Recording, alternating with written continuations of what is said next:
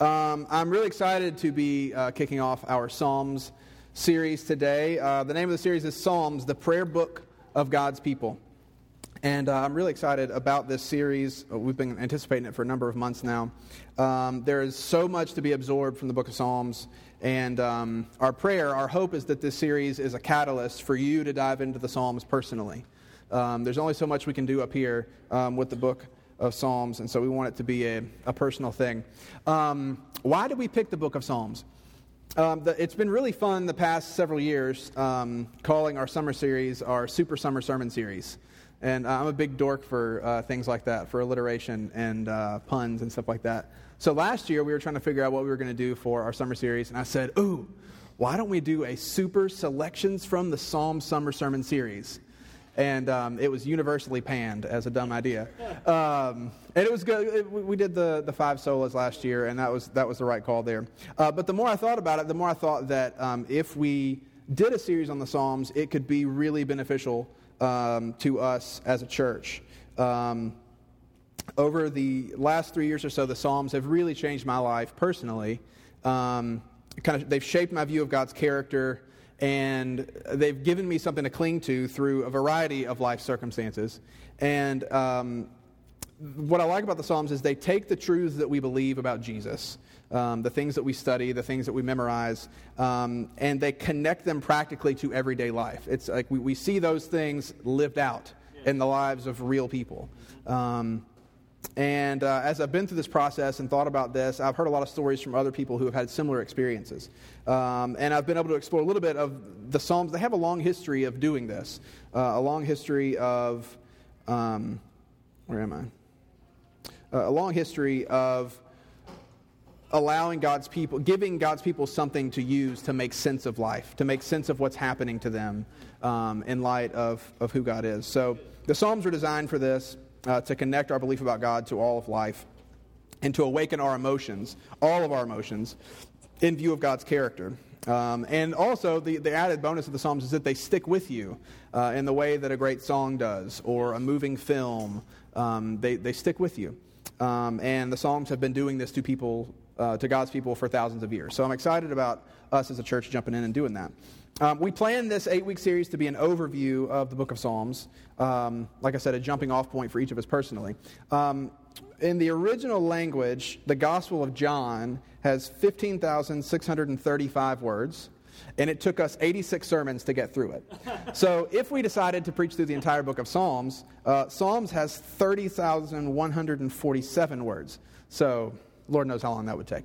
Um, so, uh, so some, this summer is going to serve as kind of a, a jumping off point um, for us to dive in personally. Um, there is nothing new under the sun, so uh, there are a lot of great resources that um, I've drawn from for this sermon, and I'm going to share a lot of those resources with you over the next few weeks. Um, as we go through some of these things. I'm going to quote a lot of things. Uh, but if you want to do, do, some uh, looking on your own, the Bible Project, I think it's thebibleproject.com is the website. Um, has a lot of great information about the book of Psalms and just about every other book in the Bible, too. Um, Desiring God has some great sermons and books on the topic, um, and there's some other commentaries out there as well that are good. So, uh, before we dive in and discuss a little background about the book of Psalms and, and why it is the way that it is, um, why don't we open our holy books and our holy apps to Psalm chapter 1, Psalm number 1. That's where we're going to be hanging out today. Um, let's read from Psalm 1. I'll give you a second to get there. Psalm 1. Uh, I would encourage you all to, you know, have something with Scripture. If it's an app or your Bible or you have it written on your hand or scroll, whichever, um, to have it with you when we worship um, is uh, an important thing. So, Psalm 1, uh, starting in verse 1, it says this Blessed is the man who walks not in the counsel of the wicked nor stands in the way of sinners, nor sits in the seat of scoffers. But his delight is in the law of the Lord, and on his law he meditates day and night. He is like a tree planted by streams of water that yields its fruit in its season, and its leaf does not wither. In all that he does, he prospers. The wicked are not so, but are like chaff that the wind drives away. Therefore, the wicked will not stand in the judgment, nor sinners in the congregation of the righteous. For the Lord knows the way of the righteous, but the way of the wicked will perish. Let's pray. Lord, you are good, and we thank you for your word. And uh, we pray that it would affect us today. Help us to gain an understanding of, uh, of the book of Psalms and to, um, Lord, make us curious. Make us curious about the book of Psalms that we would want to dive in and um, explore it for ourselves. Um, help us to know the blessing of delighting in your word um, and meditating on it day and night. And uh, we pray this in Jesus' name. Amen. Okay, so point one is about the Psalms. Um, and uh, we'll talk about the authors first. There are 150 Psalms in this book, and uh, of those 150 Psalms, there were more than seven, seven authors, and it was written over the course of 900 years. So a big swath of time here. Um, I don't know about you, but sometimes I, I look at the Old Testament and I just kind of think of it as it all kind of happened around the same time. They were all kind of contemporaries almost. You know, I kind of think of it as one big lump, uh, but it's not. So, uh, seven authors, more than seven authors over the course of about 900 years. Uh, David wrote the most of them. You probably know that. He wrote about 75, at least 75. Um, Asaph wrote 12. The sons of Korah wrote 10. Solomon wrote a couple. Uh, Moses, we talked a lot about Moses lately. He wrote one. There was a guy named Ethan the Ezrahite, which sounds like a, an indie musician from Brooklyn. But he, uh, he wrote one. Uh, and a guy named He Man, which I can only assume is the actual superhero, uh, wrote one as well. Um, but then there are a lot that are anonymous, so nobody knows really where they came from. Um, so 150 of them, lots of authors. It's an eclectic bunch of writers from a bunch of different time periods, uh, and this eclecticism is reflected in their Psalms. I know this will surprise every single one of you, but this reminds me of the Beatles. Uh, because um, specifically the White Album uh, which is uh, one of their, their biggest and most famous albums. By the time that the Beatles recorded the White Album, this was in 1968, they had basically conquered the world musically, right? They couldn't go anywhere, you know, because people would mob them and murder them with kisses and trying to pull off locks of their hair, probably. Um, but they had conquered the world. Um, the year before this, they had put out uh, an album called Sgt. Pepper's Lonely Hearts Club Band, which if you don't know. Uh, it was like a landmark of recorded sound, and it's basically if you've if you've listened to any form of popular music over the course of your entire life, it exists because Sergeant Pepper happened. Um, so they changed the world with that album. It was kind of like the first concept album. They decided, okay, we're going to pretend to be this other band, and we're going to make an album as if we're this other band, right? And that was, you know, nobody had ever done that before. Um, so that's kind of where the Beatles had been. Um, and so the next year, 1968, they, they record the White Album. It's called the White Album because it's just, it's just white and says the Beatles on it. Uh, and it's a completely different album. Uh, they, they showed like a completely different side of themselves. At, at, this point, there was a lot of tension within the band. They'd been a band for, I don't know, 10 years or so, almost 10 years. Uh, and they, they weren't really getting along very well. They had a lot of money, they had a lot of fame, there were a lot of people trying to get at them, and so they were fighting a lot. Um, so some days when they were recording this album, they'd all be in the same room, jamming on a song, working on a song, whatever. Other days they'd be really mad at each other uh, and working in separate studios, and as if nobody else in the world mattered and they didn't care about being a Beatle anymore. Um, so this is reflected in the album. You see 30 different sides of the band. Um, it's a double album, by the way, 30, 30 songs, which is a, a lot of songs. Um, and so you see 30 different sides of the band um, sometimes working as solo artists, sometimes working together. Uh, sometimes working on a love song, sometimes working on a blistering rock and roll number. Uh, sometimes they're working on something with a vast, you know, lush orchestra. Sometimes they're working on something really experimental and weird. Um, Yoko Ono even sang a line on one of the songs, which had never happened before. So it's a very, very like wide variety of songs uh, within this album. And most days, this is my favorite Beatles record because it showed so much of who they were as individuals, uh, who they were going to be as they got older, um, who they were growing into, and I love that. Uh, so it wasn't a concept album like Sgt. Pepper was. Um, it was kind of its own thing. But the thing about the White Album is that it came, the original record sleeve, when you opened it up, it came with four giant photos of each member of the band. And that's kind of what the White Album was. It painted this picture of who these four guys were. They're four completely different guys um, but they're forever linked with this bond of having been in this band together and changed the world together. Um, and, and that is the concept. The White Album paints this picture. And so the book of Psalms is the White Album of the Bible for me. Uh, it paints this huge picture of God and humanity, and it reflects all of these different authors from all of these different time periods. Um, and that's interesting to me. You get to, we get to see a lot of personality. A lot of times in the Bible, you see somebody's telling a story, and you just you're focused more on the narrative of the story. But this, we really get to see a lot of personality, uh, and that's interesting to me. Uh, the structure of the Book of Psalms reflects the purposes um, for assembling it, uh, which were instructing God's people about God, about man, and about life, um, teaching us to pray as we strive to obey the Scriptures and as we wait for the fulfillment of the Messiah's kingdom. Um, the collection is divided into five books, which you may have noticed before, kind of randomly. You'll see book one, book two, book three. Um, and each book ends with a similar doxology. Uh, it, it, ends with, May the Lord God of Israel be blessed forever and ever. Amen. Um, this method of organizing the Psalms was a deliberate attempt to mirror um, the five books of the Torah, um, the law that uh, was given to Moses. Um, and so the Torah is used, the word Torah is used to refer to those five books of the law, but it's also generally, it means just instruction or teaching. Um, and uh, so in Psalm 1, when it says, uh, which opens, the Psalm 1 opens the whole thing, obviously it's Psalm 1. Um, it opens with, you know, this uh, verse that says, His delight is in the law of the Lord, and on His law he meditates day and night. So when he's saying law, he's not just meaning, you know, the Torah. It means all of the instruction of God. Blessed is a man who meditates on the instruction, the teaching of God. Um, and so that's the book of Psalms was designed to kind of be a new Torah that points back to the original one, right? Um, it uh, is a tool for meditating upon all of God's instruction, and it is itself teaching from God, instruction from God. Um, a prayer book for us, a guide to connecting God's instruction to every part of life. Um, and Psalm 1 says that the person that does this is blessed. Blessed is the man who delights in the law of the Lord and meditates on it day and night. So it's kind of the new Torah. Um, the book of Psalms is often called the Bible's hymn book, which is only partially true. Um, a lot of these poems ended up being used by the choirs in the temple, and you see some little uh, inscriptions at the beginning about, you know, for the choir master or to the tune of whatever.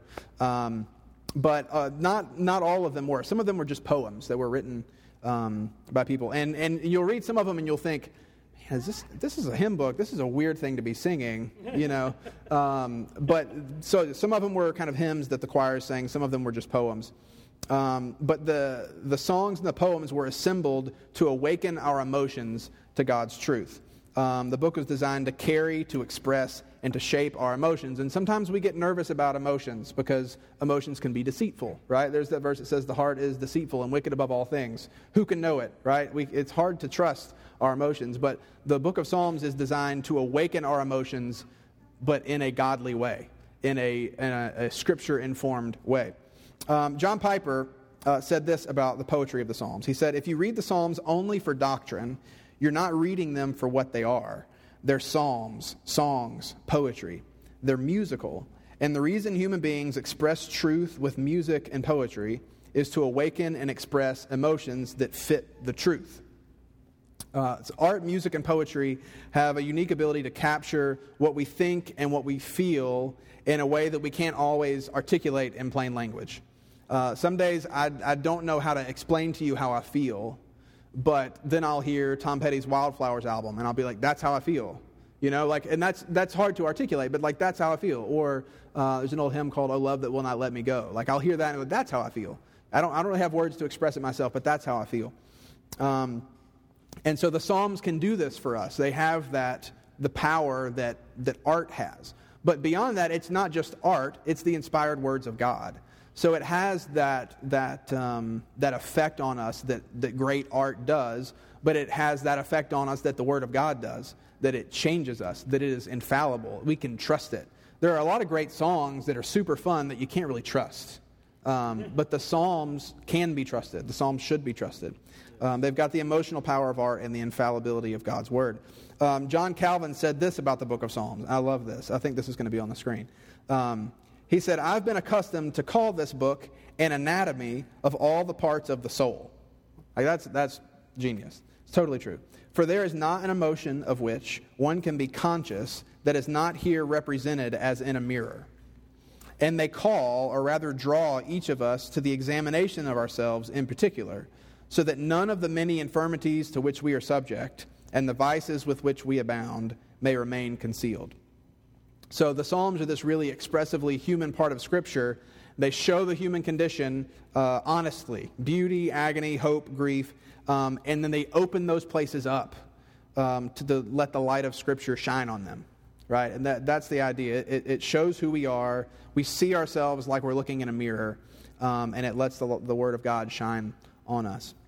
Um, another quote from John Piper he said, um, In the Psalms, when we read the Psalms, we touch pillows wet with tears. We hear and feel unabashed cries of affliction and shame and regret and grief and anger and discouragement and turmoil. But what makes all this stunningly different from the sorrows of the world is that all of it, absolutely all of it, is experienced in relation to the totally sovereign God. Uh, the poetic expression in the Psalms proves that God doesn't mean for us to just pull ourselves up by our bootstraps and let go and let God and whatever kind of cliche uh, you want to slap on it. it. It shows that God understands. There we go. You said not to mess with it, and then I did. Uh, it shows that God understands and does not condemn our emotions, our struggles, or our doubts. He doesn't condemn those things. Instead, through the Psalms, he teaches us how to experience those things in light of his sovereignty. Um, and this is a blessing. It, it, it, it, doesn't neglect the truth of what, hap- what is happening in life and tell us to just be positive and encouraging and happy. Um, we learn how to experience um, all of life in light of God's sovereignty. Um, one of my favorite songwriters, uh, Sandra McCracken, said this about the Psalms. She said, The Psalms teach me that I can be safe in His good providence, even when everything around and within me feels like chaos. When we hear these ancient words, we are reminded that we are not alone. We are not the first to feel what we feel. There is perspective and humility and honor in joining together with those who have gone before us. We are also reminded that we will not be defined by our present circumstances but by the mercy of God, who, com- who has committed himself to the full restoration of all things. So, when we understand the Psalms clearly, they give direction to our emotions um, and to our response to the circumstances that life throws at us. Um, as I was thinking about how to explain kind of the main themes in the Psalms, um, I thought it would be helpful to use the example of a painting, you know, because in a painting you have stuff that happens kind of in the front and in the back, and I was like, okay, that'll be helpful to explain the themes. And so I found this painting uh, by Vincent van Gogh. Um, you can put it up there on the screen if you want. Um, there we go. Yeah. So I found this. I found this painting of Vincent Van Gogh, and it's beautiful.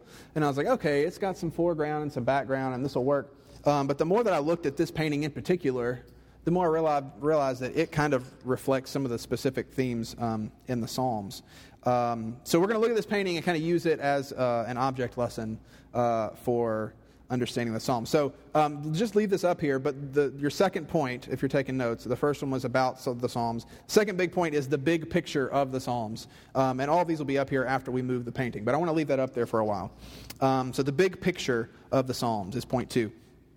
Uh, this painting is from 1888 and it's called The Sower.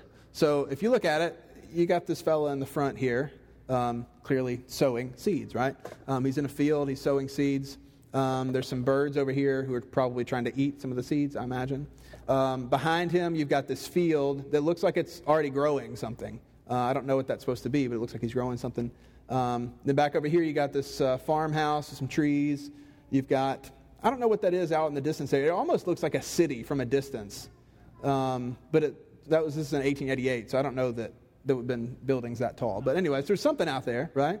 Uh, and then filling the whole frame is the sun. Uh, I first saw this and I thought maybe it was the setting sun, but it seems more likely that he would be planting in the morning. So maybe that's the rising sun filling, filling the frame there.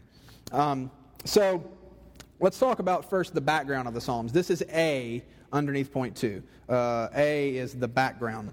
Um, so, not all poetry is written to instruct, um, you know, uh, call me maybe, perhaps. Not really written to instruct. Shake it off, not written to instruct. Fun, fun songs, but not written to instruct. Um, but the Psalms were written to teach, they were written to instruct. Um, and um, the background of the painting that is the book of Psalms um, is truth about God, about humanity, and about life.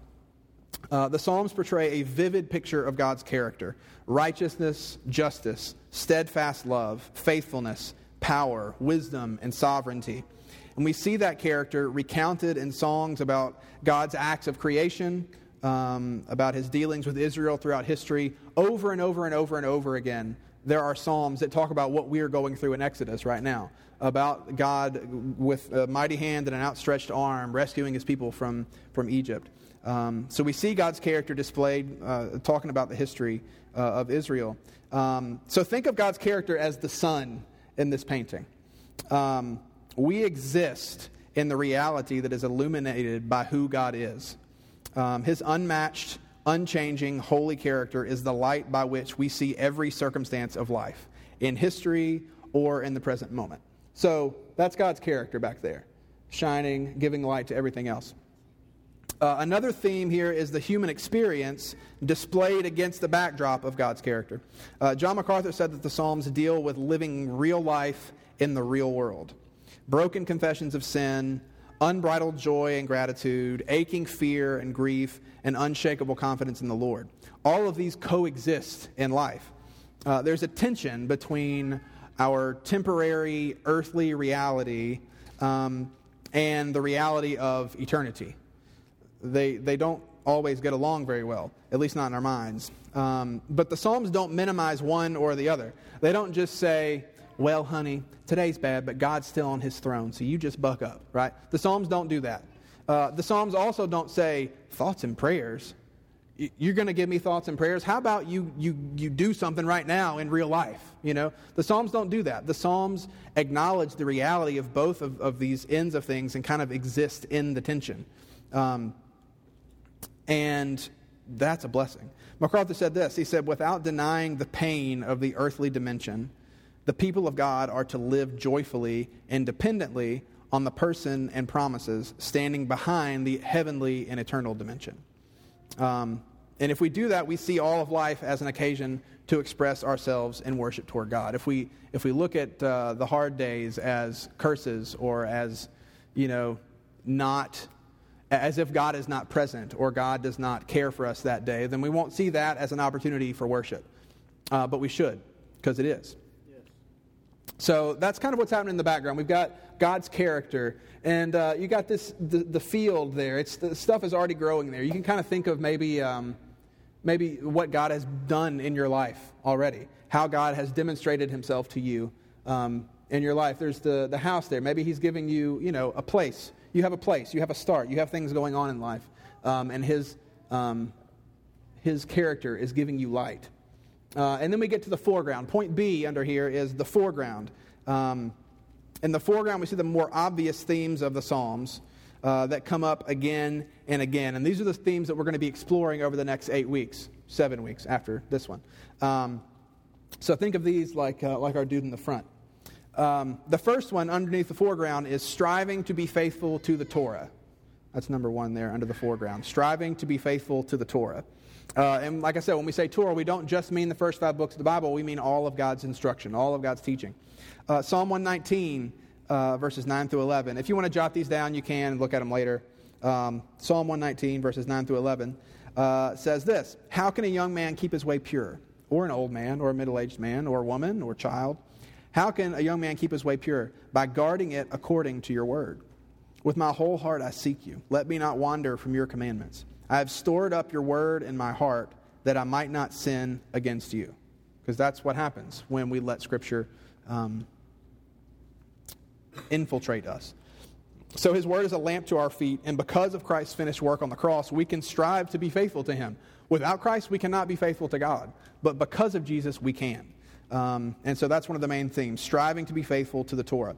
Uh, the second um, is anticipating the Messiah. That's a theme we see again and again. Some of the Psalms are direct prophecies of Jesus' life and death. When Jesus was on the cross uh, and he said, My God, my God, why have you forsaken me? He was asking God that, but he was quoting a psalm. Psalm 22 says, My God, my God, why have you forsaken me? Um, and uh, over and over again, uh, the book of Psalms, he quoted the book of Psalms. Um, and so uh, some of them are direct prophecy of Jesus, and some of them of his earthly life and his ministry that already happened, and some of them are prophecy of what will happen when he comes and he establishes his earth, earthly kingdom. Um, Psalm 2, verses 6 through 9, uh, says this. It says, As for me, I've set my king As for me, I have set my king on Zion, my holy hill. I will tell of the decree. The Lord said to me, You are my son. Today I have begotten you. Ask of me, and I will make the nations your heritage, and the ends of the earth your possession. You shall break them with a rod of iron, and dash them in pieces like a potter's vessel.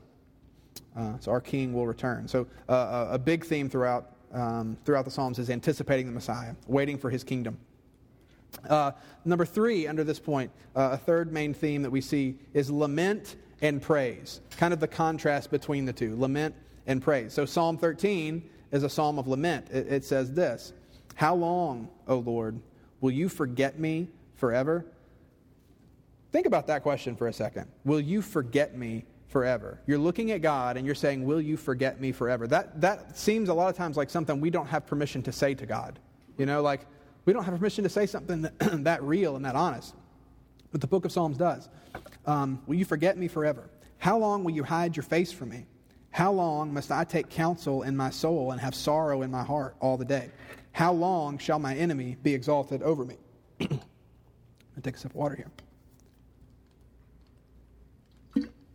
So you see honest, real, heartfelt complaint and lament. Um, but it's not just hopeless lament.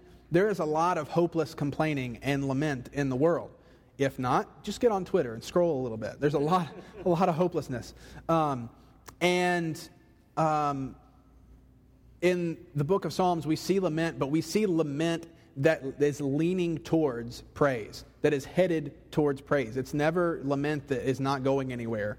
It's never lament that says nothing will ever change and everything is hopeless. It's lament that leans toward praise. So uh, we, we, see Psalm 103, verses 1 through 5.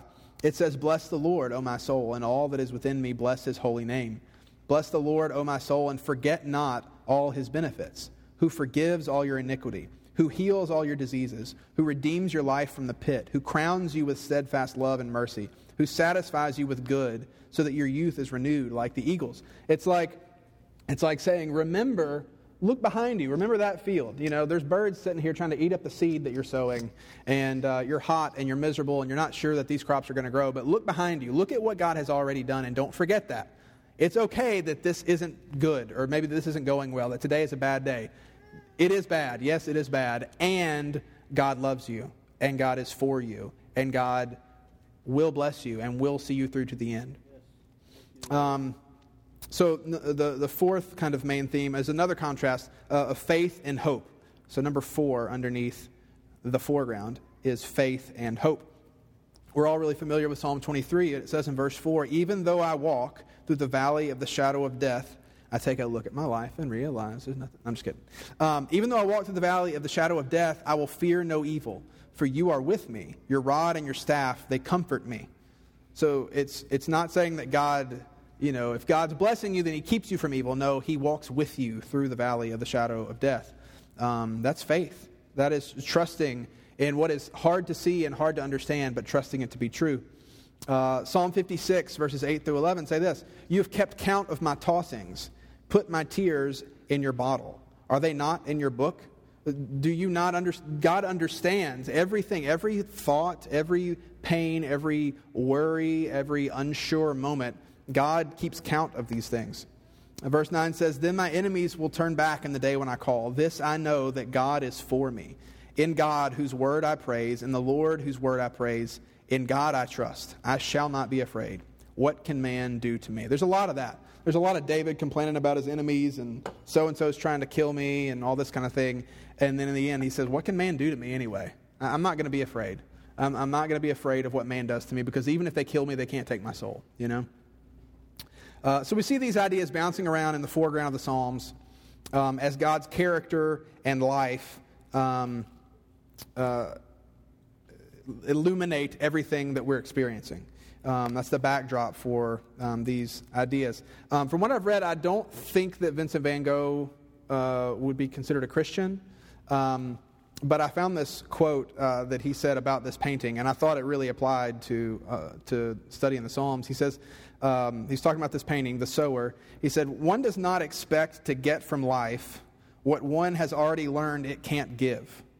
Rather, one begins to see clearly, to see more clearly, that life is a kind of sowing time, and the harvest is not here yet. And I was like, man, that's if that's not Christian, I don't know what is. That's that's that's totally true of our lives, and I think it well illustrates um, this painting.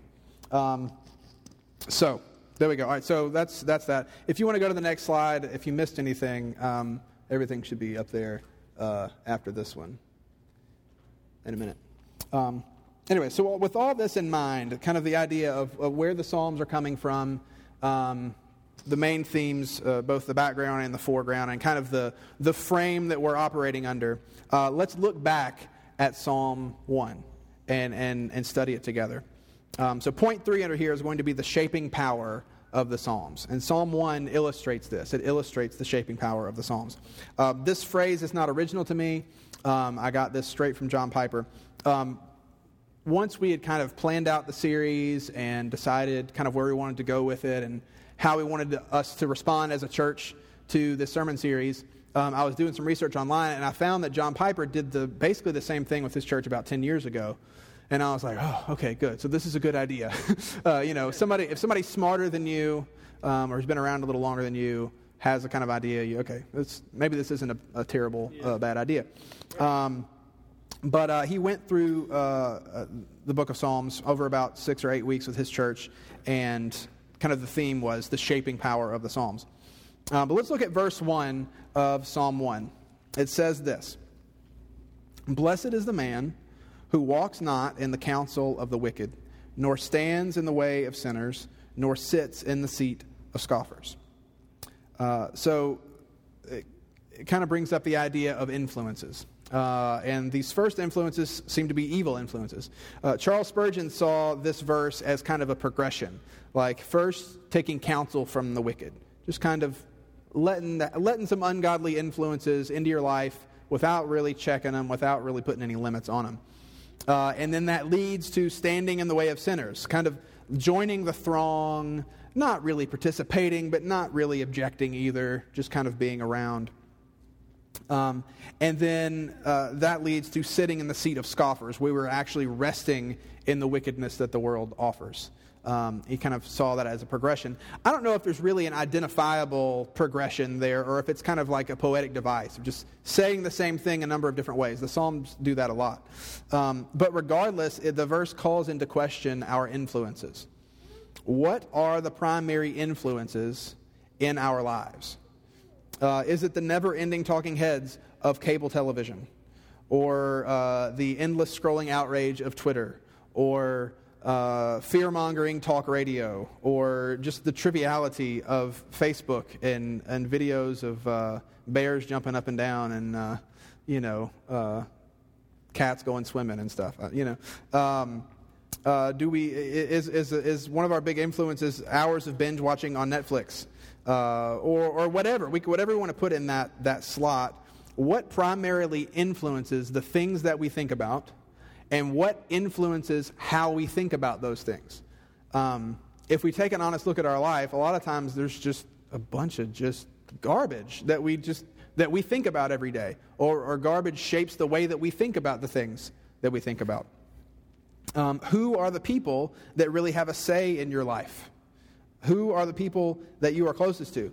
Uh, the psalm is very clear about this. It says, If our primary influences come from the world, void of God, or worse, full of a skewed view of who God is, um, then there is no blessing there.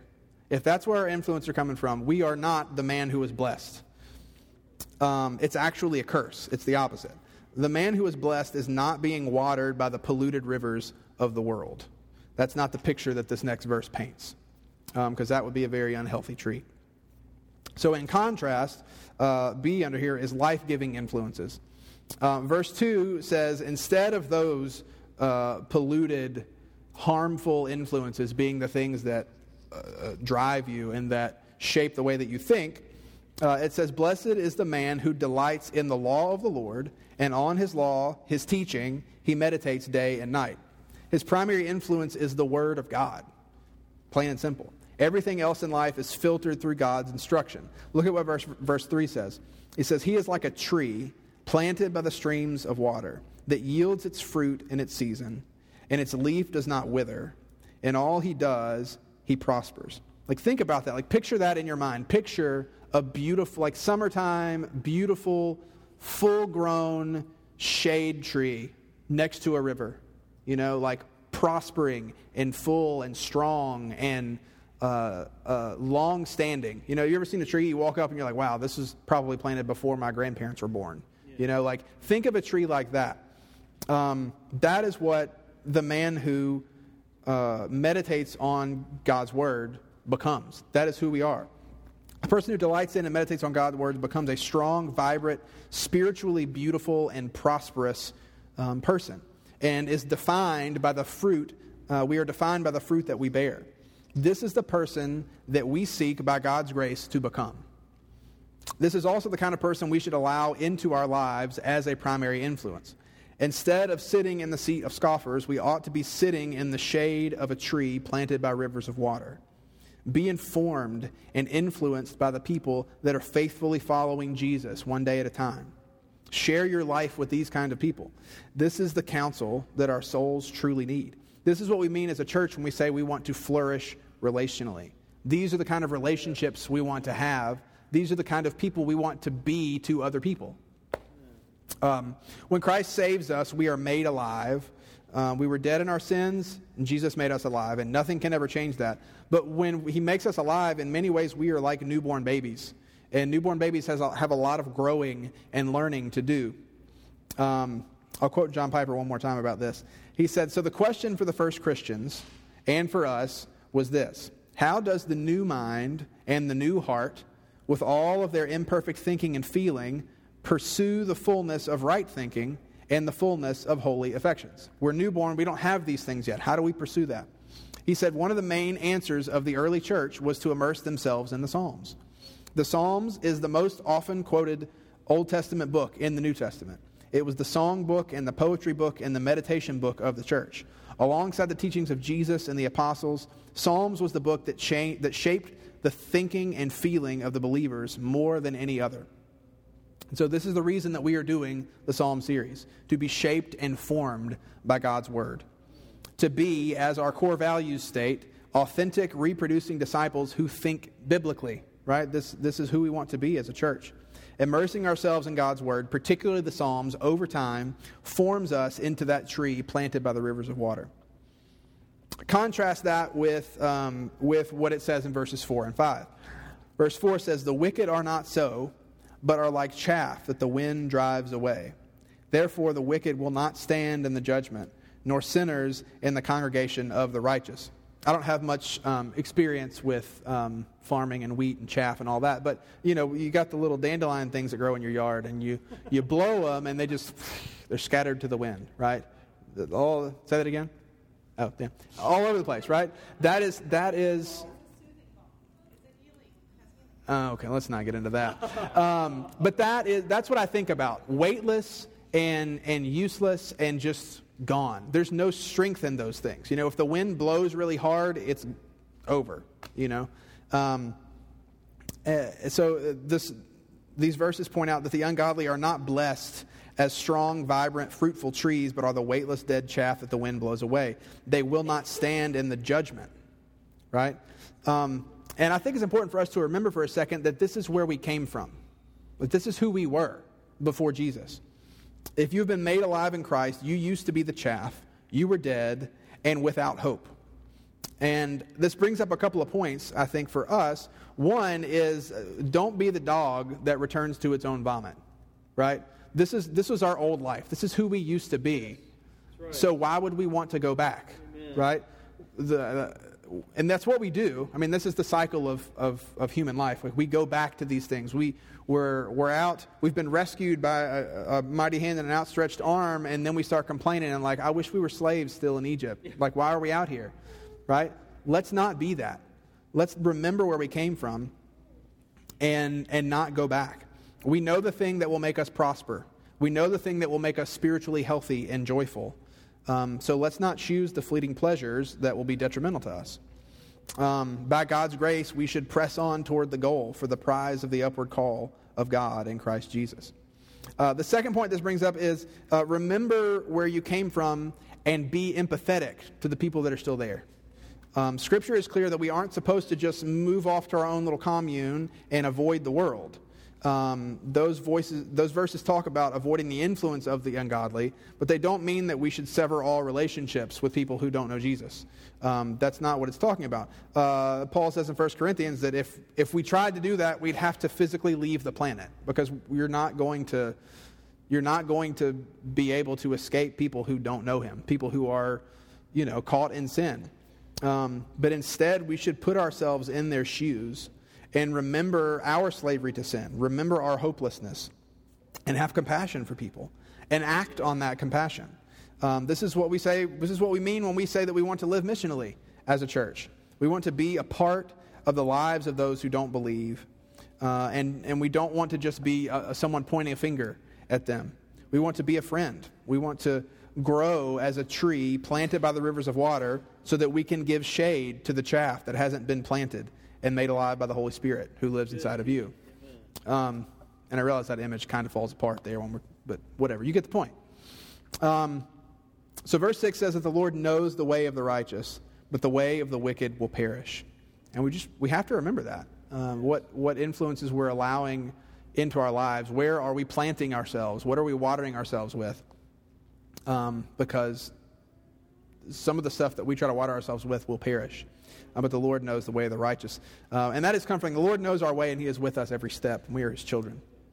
Um, so this is where that leaves us. This is what we're going to be going through for the summer. This is this frames up. This gets us ready for what's going on for the rest of the summer. Um, but to really get this experience of the Psalms, it all comes down to each of us personally. So for these eight weeks together, um, uh, as a church, we are making a commitment to each read two Psalms every day. We're doing what now? We're going to we're going to make a rule. We're going to follow a rule. Yes, this is what we're going to do. We're going to read two psalms a day.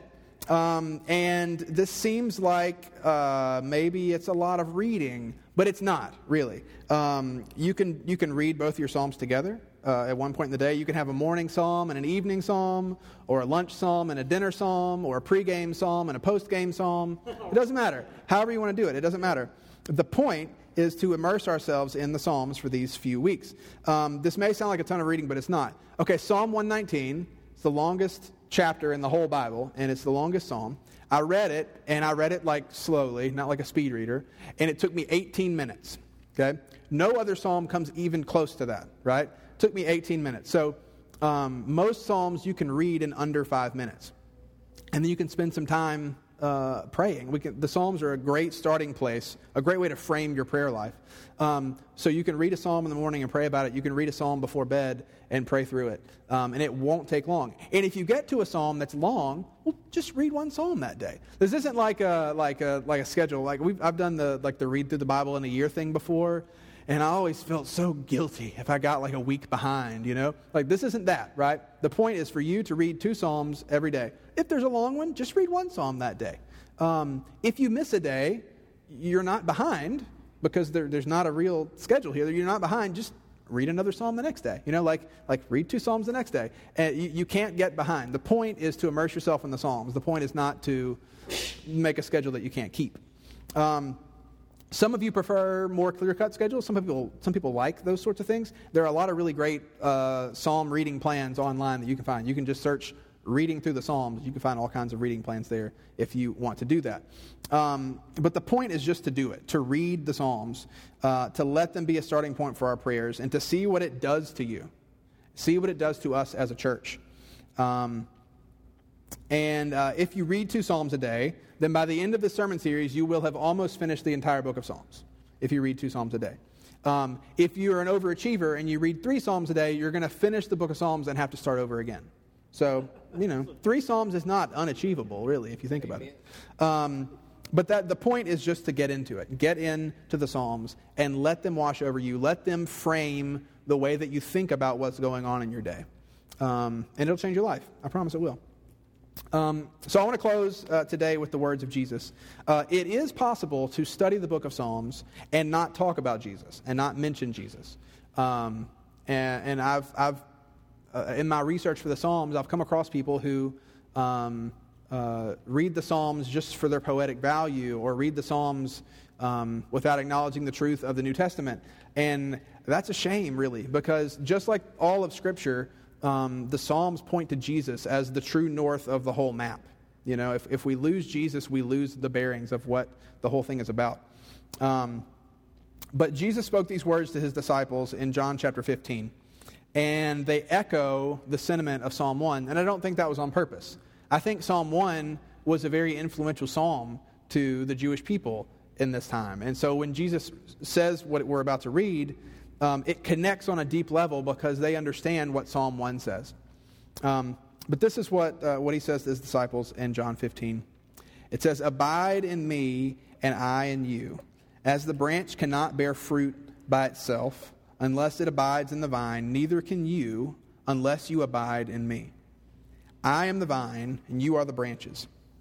Whoever abides in me, and I in him, he it is that bears much fruit. For apart from me, you can do nothing. If anyone does not abide in me, he is thrown away like a branch and withers. There's the chaff. And the branches are gathered, thrown into the fire, and burned. If you abide in me, and my words abide in you, ask whatever you wish, and it will be done for you. By this my Father is glorified, that you bear much fruit, and so prove to be my disciples. As the Father has loved me, so have I loved you. Abide in my love. If you keep my commandments, you will abide in my love, just as I have kept my Father's commandments and abide in his love. And these things I have spoken to you, that my joy may be in you, and that your joy may be full. Let's pray. Jesus, um, may your joy be in us, and may our joy be full. Um, I forget which psalm it is, but one of them says that um, in your presence um, there is joy and um, pleasures forevermore. And I pray, that, I pray that we would remember that, that our joy would be full in you, and that we would let your word um, remind us of that, that we would immerse ourselves in your word and be changed by it. Um, we thank you for the book of Psalms. We thank you that it shows such a clear, honest picture of life that we don't have to put on airs, that we don't have to be fake. We can be honest and real, and you are present with us in those moments. And Lord, I pray that as we study this as a church, that you would um, show us more of your character, the great, bright, illuminating character. And um, I pray that it would change the way we live our lives. We love you. We praise you in Jesus' name. Amen.